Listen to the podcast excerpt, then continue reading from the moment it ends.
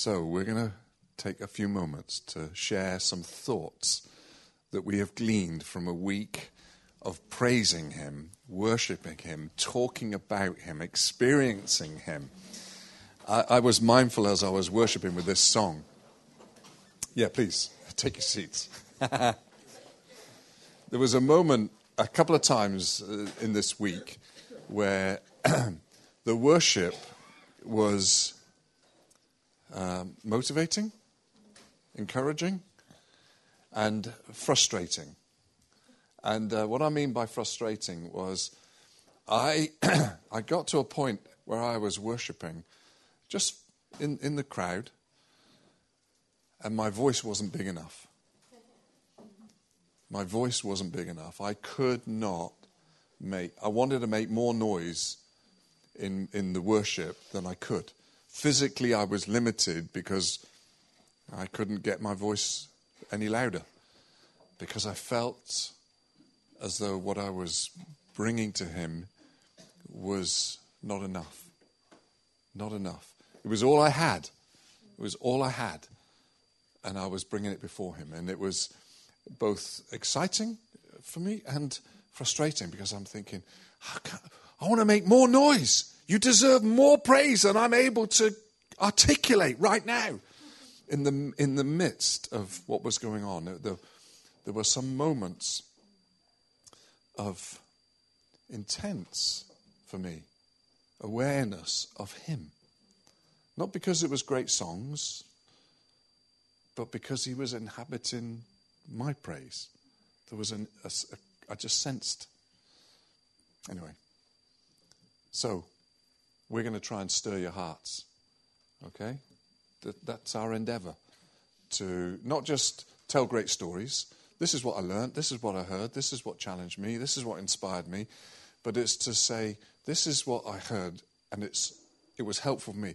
Maybe it'll be helpful for you. Maybe it'll help you. Maybe it'll challenge you to think.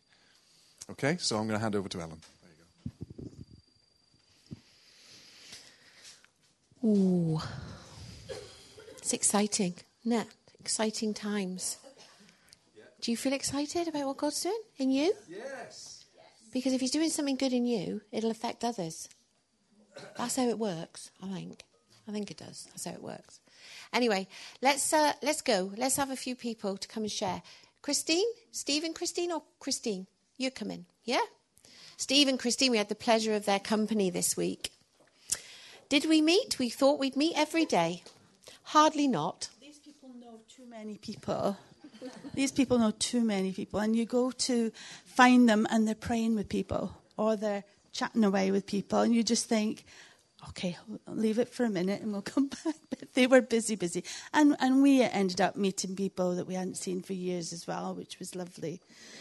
Um, yeah, Alan asked if we'd share, and um, unfortunately, I didn't get Alan's text till about nine o'clock this morning, so I've had to quickly think. Yes, um, because there was so much, just like Bill was saying, it was so much.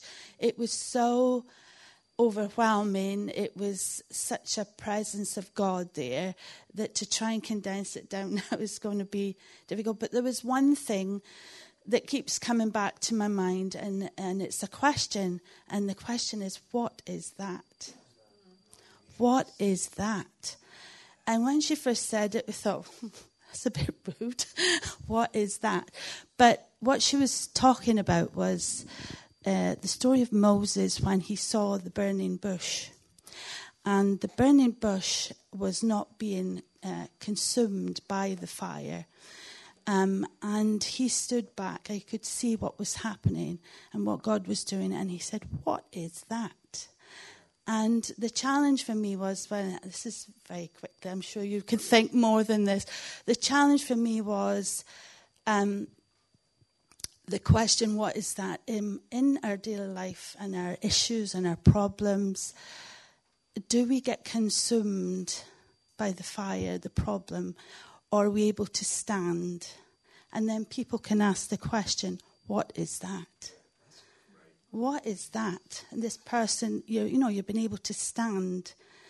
Um, and then through that, what was also uh, challenged me through that is that you know obviously the the Holy Spirit is our power, our fire. That's where we get revitalized, not the the, the problems.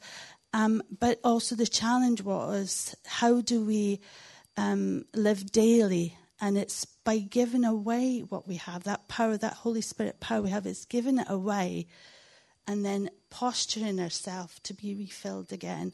And one of the things that she taught us, uh, oh, sorry, I'm talking about Danielle Strickland, sorry. If you get a chance to go on YouTube, the channel, the uh, Elim Conference channel, go and watch her um, her preachers. They were excellent, really good. And and one of the things that she talked about then is the, our infilling of the Holy Spirit every day, and she taught us this exercise of posturing yourself daily. And actually, I'd seen that before, and it's called infinitum, daily prayer. So you can look it up on the internet, and it's a it's a process of posturing yourself every day, repenting, receiving, um, and and receiving the the Holy Spirit, and and filling yourself so that you can give it away. I know, like a few of you have shared this morning, Kate and and Carol, they have these jobs we're on the front line every day, and, and yourself, Emma, as well. And you need that infilling of the Holy Spirit every day to be able to give it away. And so that was the other challenge for me. But there was many, many more, um, but I can't think of them all at the moment. So I hope that's helpful. Wonderful. Thank you, Chris. Yeah. Thank you. Challenging, challenging, challenging. Where's Bobby? Oh, there she is. Bobby, will you come? Bobby's going to come, and then Dan, then Martin, and then Bill, and then me, and then probably Bill.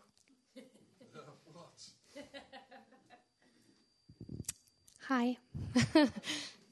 That was a very gentle hi. Hi. okay, so um, when Ellen asked me last night if I would share one of my takeaways, I was like, oh my goodness, there was so much. What on earth am I going to share? Um, but one thing that, well, two things that kind of stood out.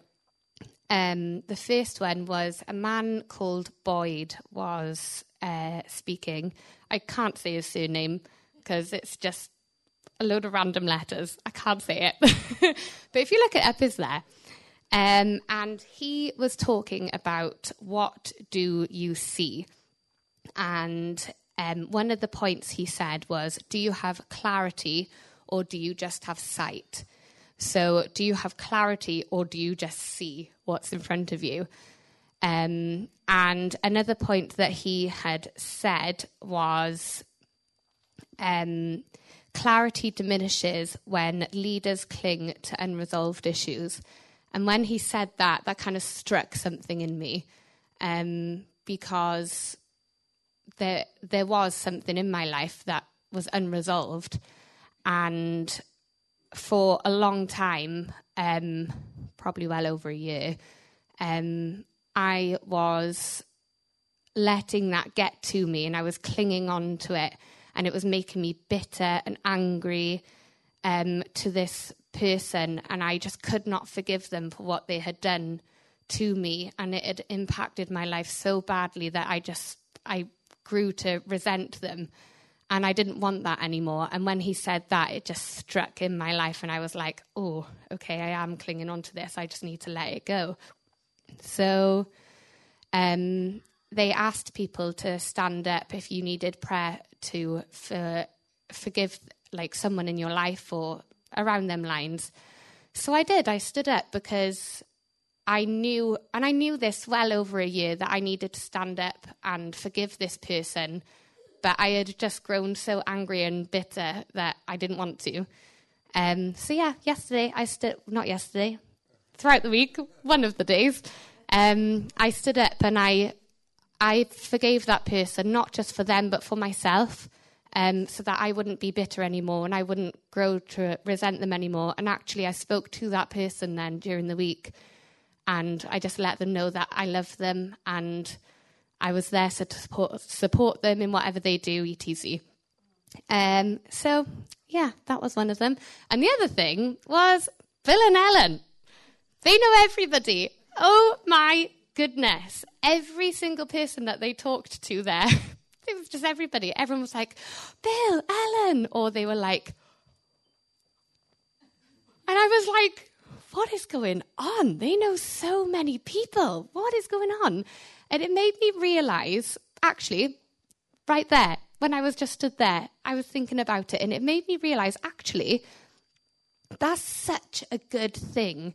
It just shows how much of an impact they've had on other people's lives, but also vice versa, what impact them people have had on their lives. And it's made them um, grow in relationship relationship with others, and yeah, it's just made them grow, and it made me think: don't undermine what people do in your lives or what you do in other people's lives, because it can make an whatever you do in other people's lives, whether it's just a small conversation or whatever, you have you can have a massive impact in their lives, and that's what I saw in you two throughout this week was that you've had a massive impact in so many people's lives that you were talking to, and vice versa. So, yeah, don't undermine what God does in your life.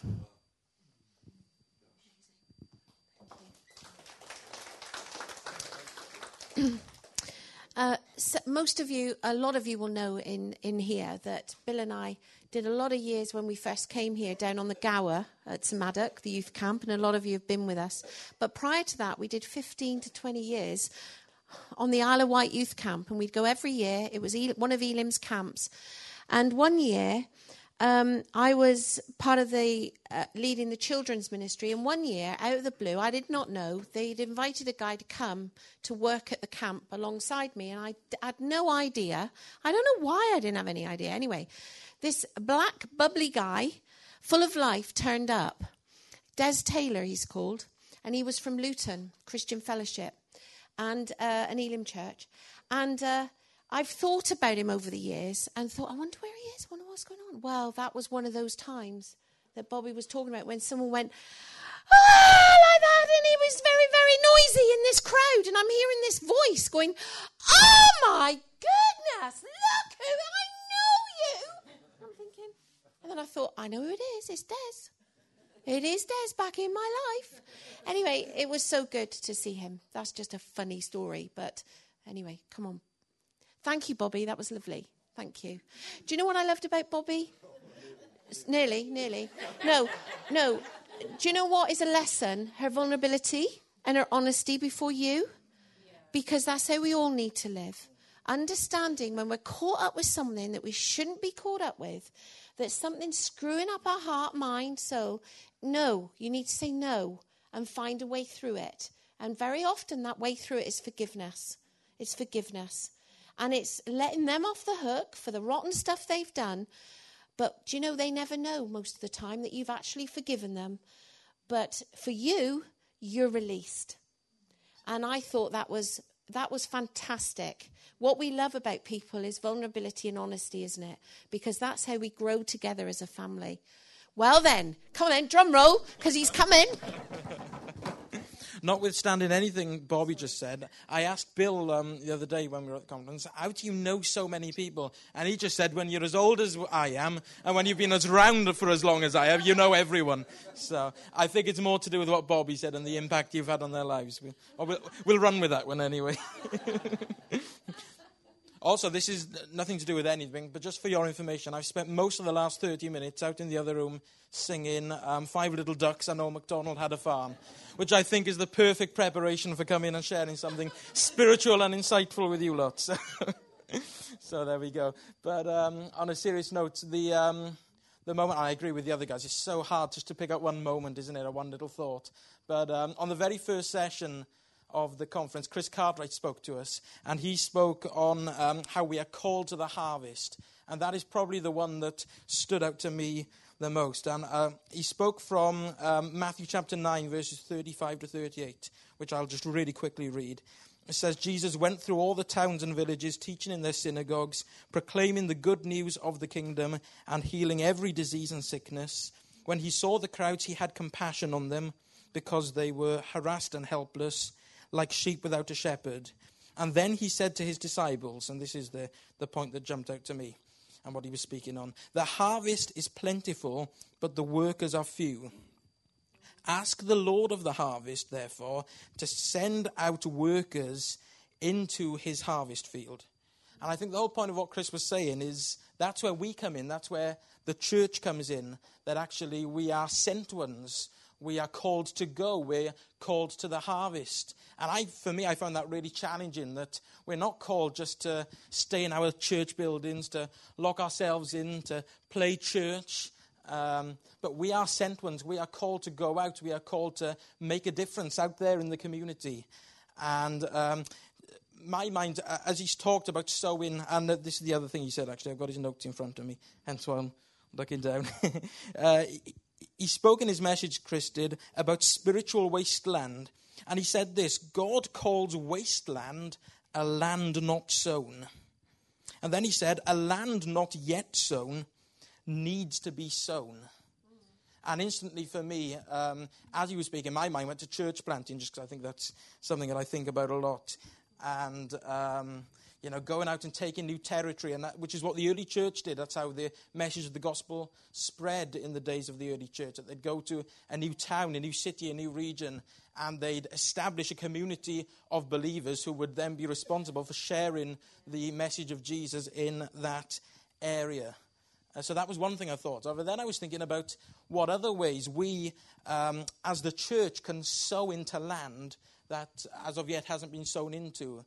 And um, I thought about Ellen, actually. We're talking about you guys a lot this morning. I thought about Ellen and the work that she did uh, for many, many years going into the schools. And I don't know how many, I doubt there's many schools in this area. You There we go. So when she did that, she was going in, taking assembly, speaking to the children about Jesus. And I know from talking to her that often she'd end up speaking to the teachers as well and having brilliant conversations with them. And you know what she was doing there is she was going and she was sowing seeds into land which most probably wouldn't have been sown into had she not done that. Um, and then I was thinking about all of us and, and, our lives, and I was thinking because it's not just it's not just for church leaders. This call, we're all called to go. We're all called to the harvest. And so I was thinking, well, how can each and every person in Myrtle House be a person who sows into ground that otherwise wouldn't be sowed into just in their lives. And, you know, I think that the most simple way that we can do that is just to be a witness of Jesus, for Jesus wherever we go. So when we go into our homes, when we go into our workplaces, on our streets, in our neighborhoods, in our college, our school, that we are a witness of Jesus wherever we go, that we sow into that land. Because let's face it, if I'm the only Christian in my workplace, then if I don't sow seeds, no one else is going to. That is land that uh, nobody is sowing into, and the responsibility is mine, and the responsibility is yours to do that. So, which I don't know about you, I find that quite challenging. So, um, but it takes um, it takes courage to do that, and it takes a constant dependence on the Holy Spirit to do that, and to rely on Him, to be listening to Him, and then courage to be obedient to whatever it is He asks us to do, whatever He tells us to say, wherever He tells us to go. It's just constant obedience to Him so that we keep sowing seeds ready for the harvest.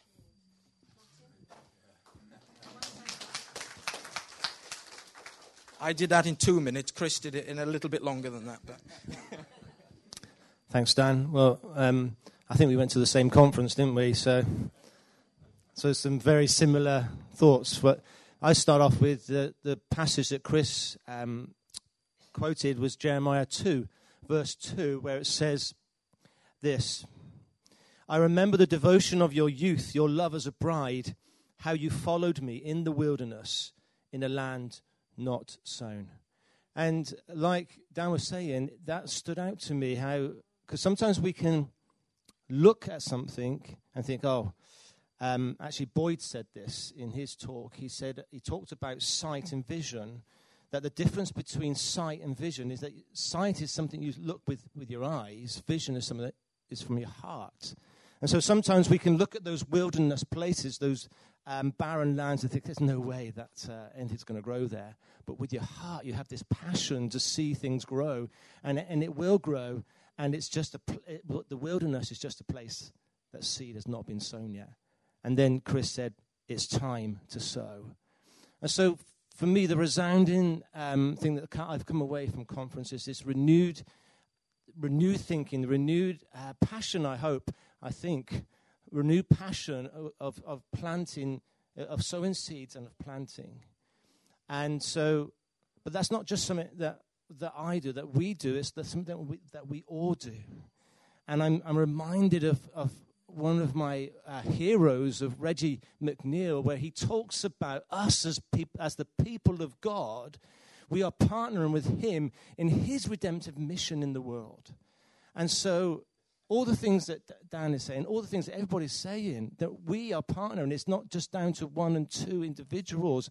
We all have seeds to sow, we all have things. And so, I ask myself, well, what does what does this church planting look like? It could be a traditional church plan, but it, it may be something completely different.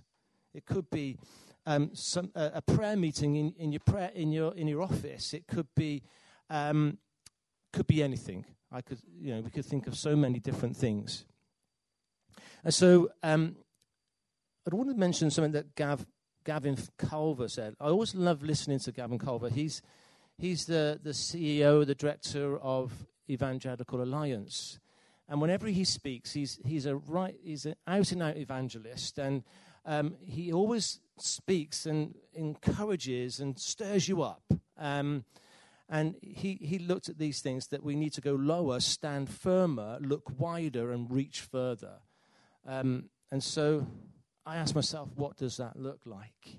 And all the things that I feel that we were hearing, and Danielle Strickland as well, for me, pointed to this renewed call to plant churches. So that's what I've come away in asking Holy Spirit, what does that look like in me? What does that look like in us?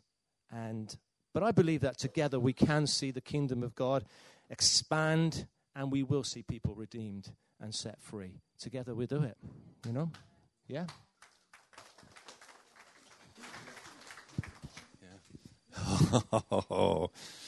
I'm going to try and be brief. Um, Jeremiah 2 2, me too. Um, uh, I was just, uh, it kind of popped off the screen because the, the text was up on the screen. Uh, Go and proclaim in the hearing of Jerusalem, this is what the Lord says I remember the devotion of your youth how, as a bride, you loved me and followed me through the wilderness, through the land not sown. And when, it's, when I read a land not sown, it kind of jumped out at me because I understand wilderness. Everybody in Scripture, everybody in uh, church history that has ever accomplished anything for God has a wilderness experience. Just have a look at all the prophets. You look at Jesus, you look at John the Baptist, you look at the disciples. Wilderness is part and parcel of the journey. But your perspective, as Boyd said, your perspective really matters because different translations say, say it slightly differently. A word. Through a land not sown is the NIV and several other translations. But some other translations say a barren land. Now, for me, if, I, if I'm looking and I'm thinking this place is barren, it means that there's nothing here. It's just dead. It's, there's nothing here. But your perspective can shift. If you call it a land that is not yet sown, it's got potential, hasn't it? It's got potential. And I think perspective is really, really important. And for me, perspective, it just refreshed my perspective. I can look at situations and think, how do we find a way through this? How do we navigate this? This, this is terrible. This is, you know, our, it's just awful. Nothing's changed. No, it's just a land not sown. We just got to put the seeds out there and something will happen. So that was a big thing for me. Da- uh, Danielle Strickland just made a massive impression on me uh, in some of the stories that she told and uh, some of the teaching that she brought. And it was the same as what Chris said. What is that? It was just such a profound thought. What is that? When do people look at you and go, kind of, what is that? Or do they go, what is that? You know, because your intonation makes a big difference. You know, and it's, it's again, it's what do people see? She told some stories. She told this story of a friend of hers who, as a child, was in church and would get bored, and so they would go to the back of the book, the, the Bible, and would look at the maps. And they would just search, just trace the journeys of Paul and uh, the early apostles, and they would they were just interested in the map because they were bored in church. But they eventually they encountered Jesus for themselves, and they went to Bible seminary and uh, and prepared to go into ministry. And they finished their training. They felt equipped, and they came out of their training set, uh, situation. They said, "Okay, God, where's my map?" And um, Danielle tells it in such a funny way, and you can see it for yourself if you look at her, uh, her teaching sessions. But she said, um, This person said, Where's my map, God? And God said, Oh, I wrote that, I drew that after they'd done the journey. And I thought, wow. So often we want God to give us a roadmap because we use maps to go from A to B. And God says, No, I don't work like that. I'll record your journey. I'll show the evidence of where you've been because what really matters is that you just go. And you just go wherever I lead you. You do whatever I've told you to do. And I, I was thinking about it this morning, and I, I, Ellen's just nipped out, and so I'm going to grab her Bible because I want to show you a map in the back of Ellen's Bible because I use an electronic Bible. Oh, she's next. Here she comes. Um, so this is this is Ellen's Bible, okay, and I just want to show you some of the maps in the back of Ellen's Bible.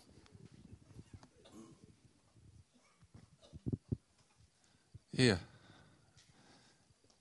Can you see them? These are Ellen's maps. These are Ellen's maps. Page after page of map. I've got to be careful how I hold this book of maps up because it's evidence of where you've been. That just struck me.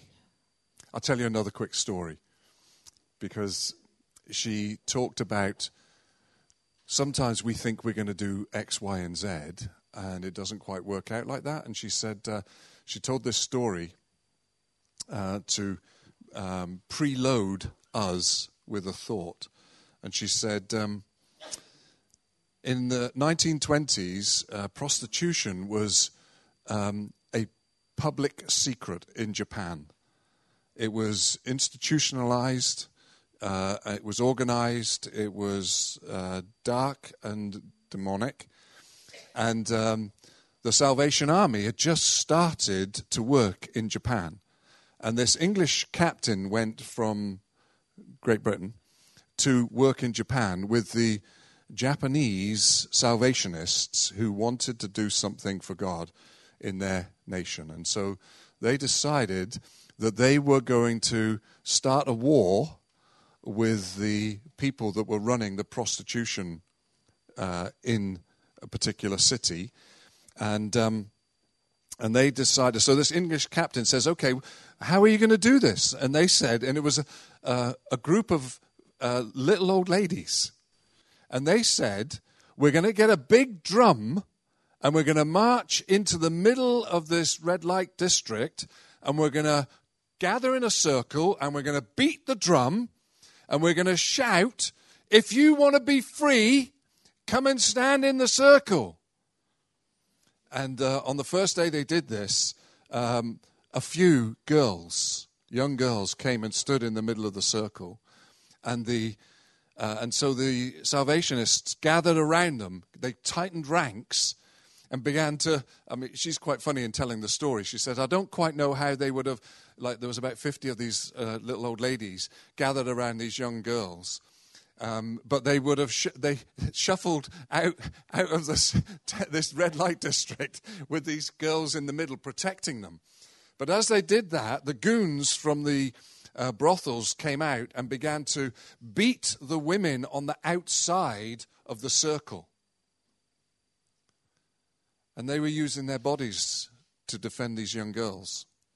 But what these Salvationists had also done is they'd contacted two international um, uh, news agencies uh, to come and they said, This is what we're going to do. You might want to come and photograph it and record it because it's going to be interesting.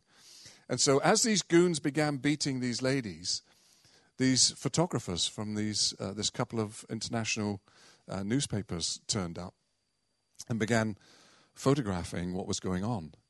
And it was on the news, it, it was then in the papers.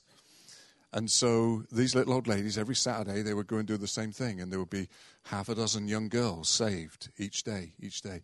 And eventually, there was a the momentum built so much that the the national government was pressurized by public opinion to change the law and say that if you were enslaved in prostitution, you had a right to be free. You could leave if you wanted to. The next day, the, these little old ladies went in to the red light district, and 15,000 girls came out. And she told the story to drive the point that if you've got a plan um, to save people, you should just get on and not look at the problems and the, the, the pressures, but you have the power to bring transformation to situations and circumstances. She tells that story to line us up to understand that she had then an encounter in Sydney. She was going to speak at an international conference of uh, Salvation Army officers. And it was in a big convention center. But at the same time, in the convention center, was um, an international conference called Sexpo. And it was sex workers and the sex trade there in the same convention center. And the, uh, the captains that had organized the conference had seen this other conference and they went to the uh, convention center and said, Look, this is, this is really difficult. And so the convention center said, Well, we'll keep all of your guests can go in through door C, and all these other people will go through door A, and um, and therefore you'll never meet these people. It'll be fine. And Danielle was like, "I want to bang a big drum," she, and she's told us this story. And She said, "So I rang, I rang the the guy who'd organised the Sexpo, and told him that." Uh, we're Christians and we're going to be in the same convention center. And he said, Oh, that's great. And she said, No, you need to know that we're praying that, that, you get closed down. He said, Oh, that's fantastic. We love the fact that you're praying for us. And everything she did to provoke him, he was really nice to her. And she was getting really upset because she wanted to go and charge and bang a big bass drum in this place. And I'm going to leave the story there hanging because I want to encourage you to go and listen to her tell the story. Have a look for yourself on YouTube. It's there. It's there. Because you need to hear the rest of what she said. Because as eloquently as we can tell you out of our memory, what she is carrying is dynamite. It's fire for you. Okay? it's, it's ignited me, it's ignited others, and I want you to benefit from what she has to say, not secondhand. Yeah? Sorry to be pro- provocative, but uh, Lord bless them. oh, we're, we're aware the time has moved on, but it's, uh, it's been good. It's been good to be, be provoked. Um, just to put something right, Bill said you're wrong earlier. You're wrong. You got it wrong. I vi- used to visit 29 schools out of 31 primary schools in the community here, and some of the comps. So it was a lot higher. Just to say that um, when we were, I was in a line at conference, we were getting a sandwich, and in front of us was Phil Hills. Some of you will know Phil, and his son Josh. And um, um, Bill said hi to Josh. I'm Bill, as if maybe we thought that maybe Josh, because the last time we saw Josh, he was so little. Um, and he said, no, I know who you are. And then he turned to me and we got talking and he said, I remember you. You used to come to my school to do my assemblies in Pentlegare Primary School and it was interesting. The joy in his little, in his big face. Uh, it's not a big face, but he's a big, big boy now. He's big lad. But he was looking. He's a pastor, yes, in Sunderland. But he looked down at me and just said, and I thought, God, you are so amazing in the way you drop encouragement into our lives. And he does it all the time. He's so encouraging. Uh, some of the guys talked about church planting, which is very, very, very important. Some of us might end up doing that one day. Some of you might end up being part of that. But you know, the sowing and reaping that Jesus talks about, you know, sowing the seed and the seed being watered and the sun shining down on it and it growing and it uh, becoming beautiful, you know, that's people's life. Jesus talks to us about sowing because he, our mission is to sow into other people's lives. And that's why, it, I mean, I would never have expected Bobby, Dan, or uh, Christine, or whatever to talk about the people we know. But listen, we've lived our life, and I hope you're living your life in a way that sows. You sow every day of the life that you've been given through Jesus Christ and all he's done on that cross. He died to save you from sin that you could have a relationship with God the Father. When you ask for forgiveness, you come into his family, his amazing family, and you start to understand the real meaning of love and what love is. And love, Jesus' way, is unconditional love. You love whoever comes your way in whatever way you can do it. With a smile, with a hug, with a listening ear, whatever you sow, you sow, you sow. Christine started this morning by mentioning about being filled with the Spirit every day. You have to be filled with the Spirit every day of your life because what we're expected is God fills us up with a, quite a lot of Him, actually, fills us to overflowing with His Holy Spirit. If you want to know about it, search it in the Word. It's in the Word. But He wants us to be filled with His Spirit every day. Every day of my life, I come before Him and say, God, I lay my life before you. I can't do this without you but I can do all things with you.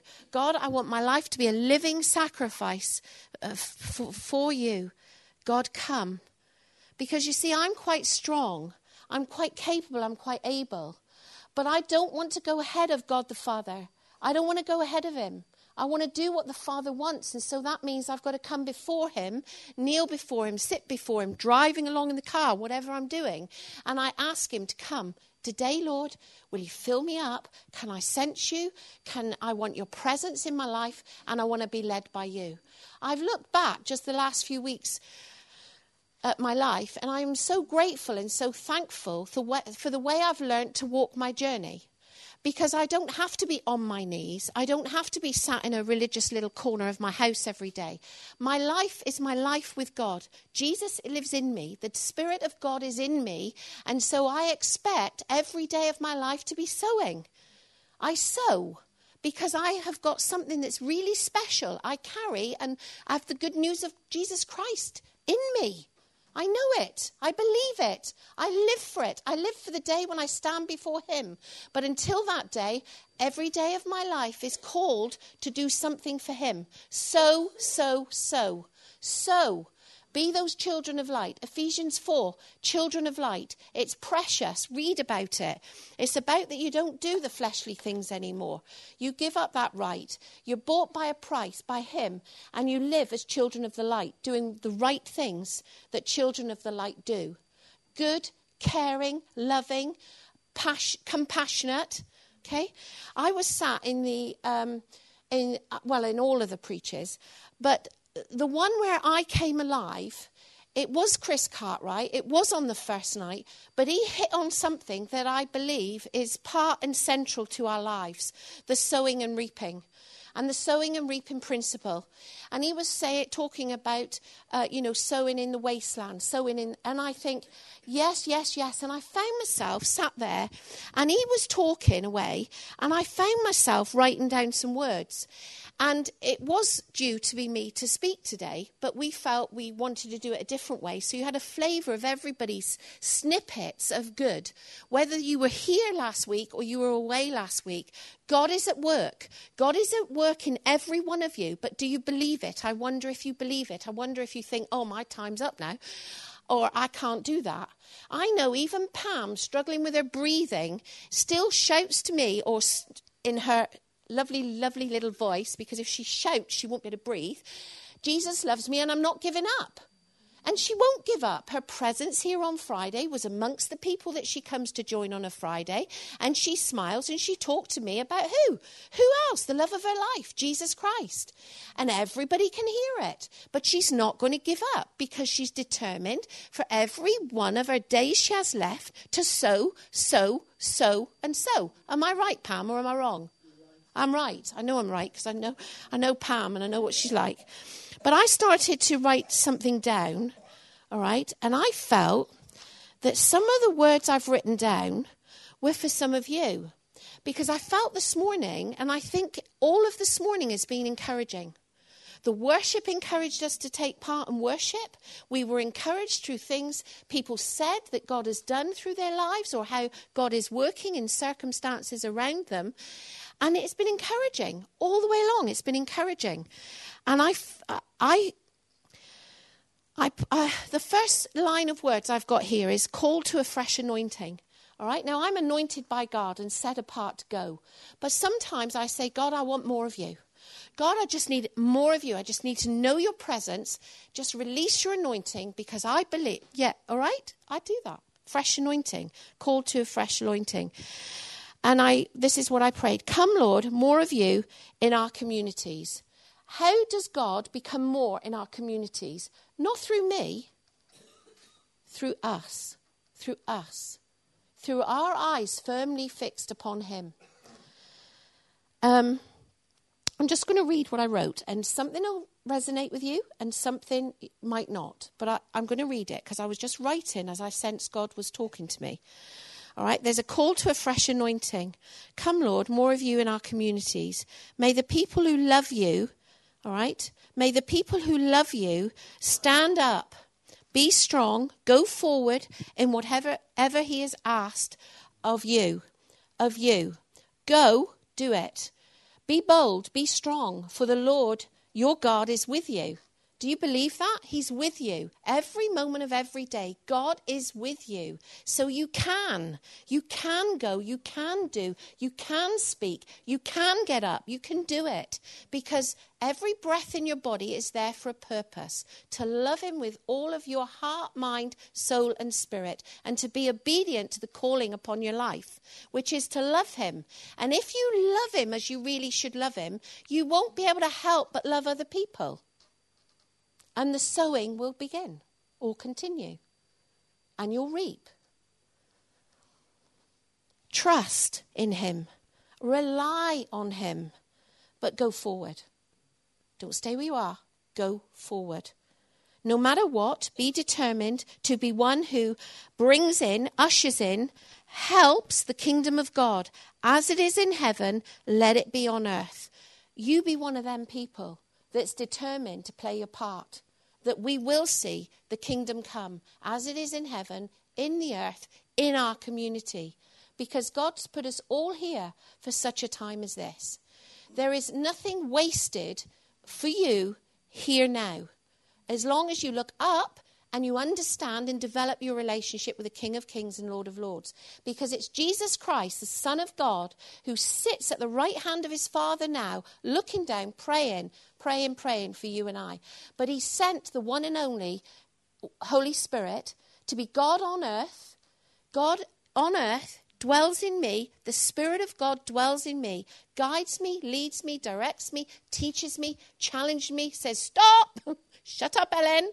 Shh. No more. All right? He's in control, not me in control. I get it wrong. I'm not perfect. Same as you. But we come before Jesus we say, Sorry, I'm so sorry I've messed up again. Messed up again. No matter what, be determined to be one who ushers in the kingdom. Be part of it. Be part of it. Say sorry if you've lost your way. Ask God to forgive you because you are forgiven. He forgave you. He forgave you, forgave you, forgave you. But we're human, we make mistakes, and sometimes we've just got to say, I'm sorry, overstepped the mark with Bill stuck my big foot in it. I'm sorry.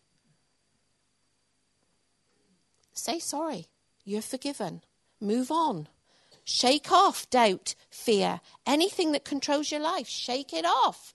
Remember where this where Satan is. He's under your feet. He thinks he's Lord, but he's not Lord. Jesus is Lord. Jesus rules. Jesus reigns. You reign, you rule on behalf of the King of Kings and Lord of Lords.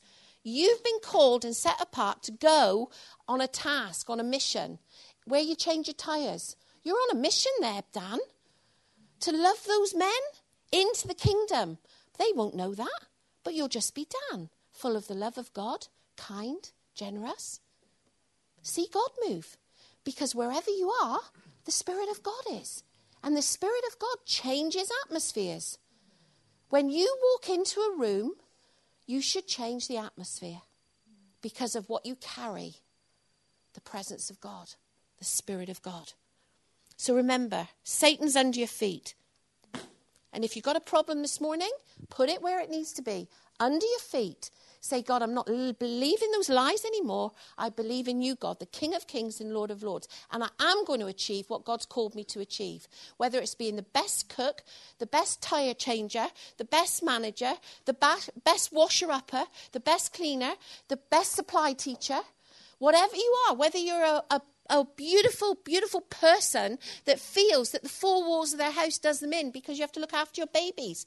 It's the best place for you. It's, it's a privilege to do that for your family, but for the King of Kings, you serve him, love him, serve him, do what he says. Remember, be bold, be strong, for the Lord your God is with you. There's a song there.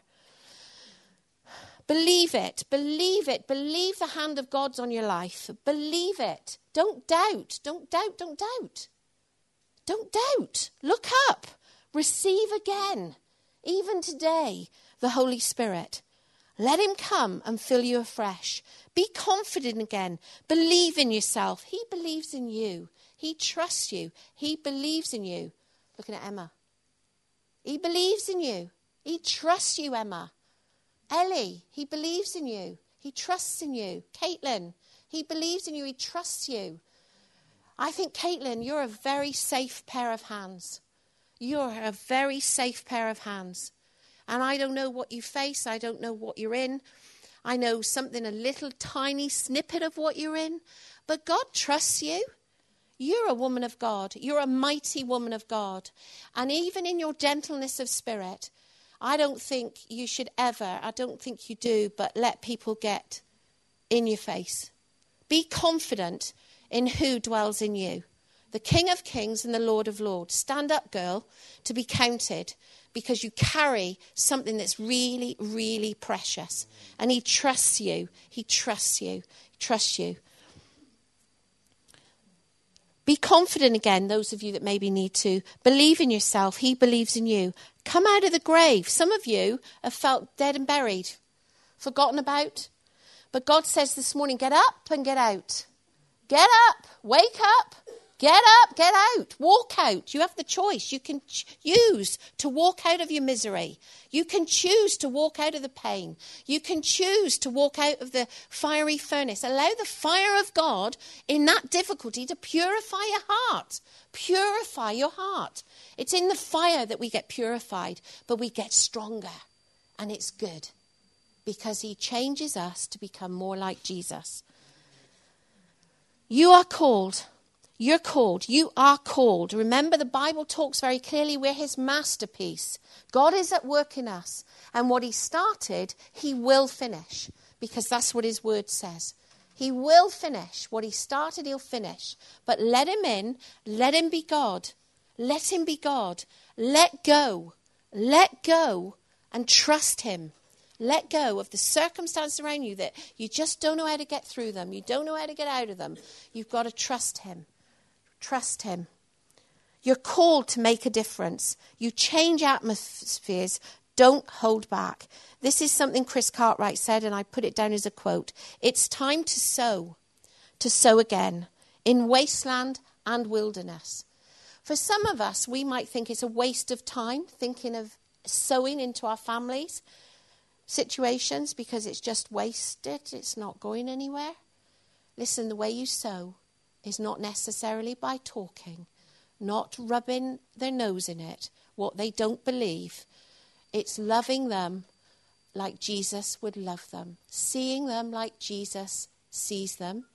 And you might not agree, that's fine. They right now might not know God, that's fine.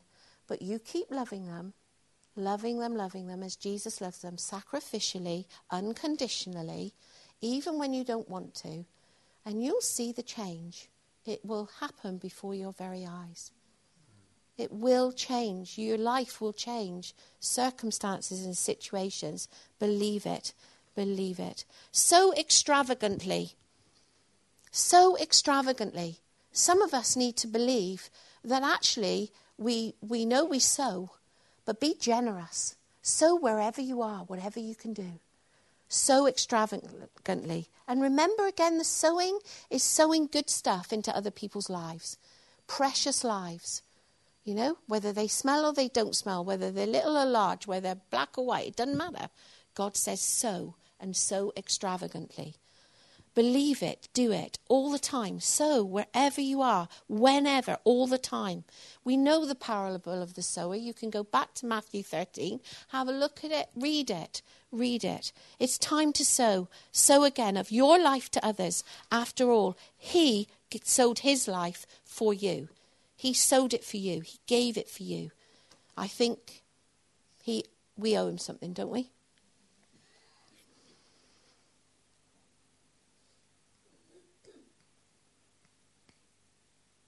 God always sees possibilities in others. And it could be you that helps them find their potential.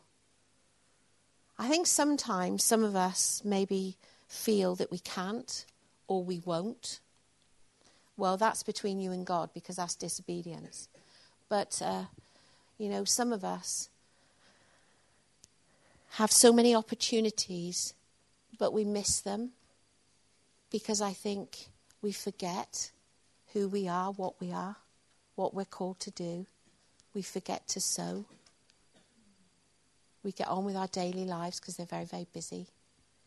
And then we might have circumstances and situations and forget what our calling is to love the Lord your God with all your heart, soul, mind, and spirit, to love Him, to worship Him, to adore Him. And I think when you do that, He'll lead you, He'll guide you, and you'll see the masses behind you wanting to talk, wanting to laugh with you, coming to you because they know you'll listen to them. And you don't have to go very far, do you, around you in your lives to see people that need something of what you experience. Your next door neighbour. You know, we talk about loving your neighbour but it's anybody and everybody who we meet come alongside. It's precious. It's precious. Go and sow in the barren places, because even your neighbour's home could be a barren place. Go and sow in the barren places, see what God will do. Ask, pray, be led by God, sow where God says so, Go where God says so. Can you? Will you?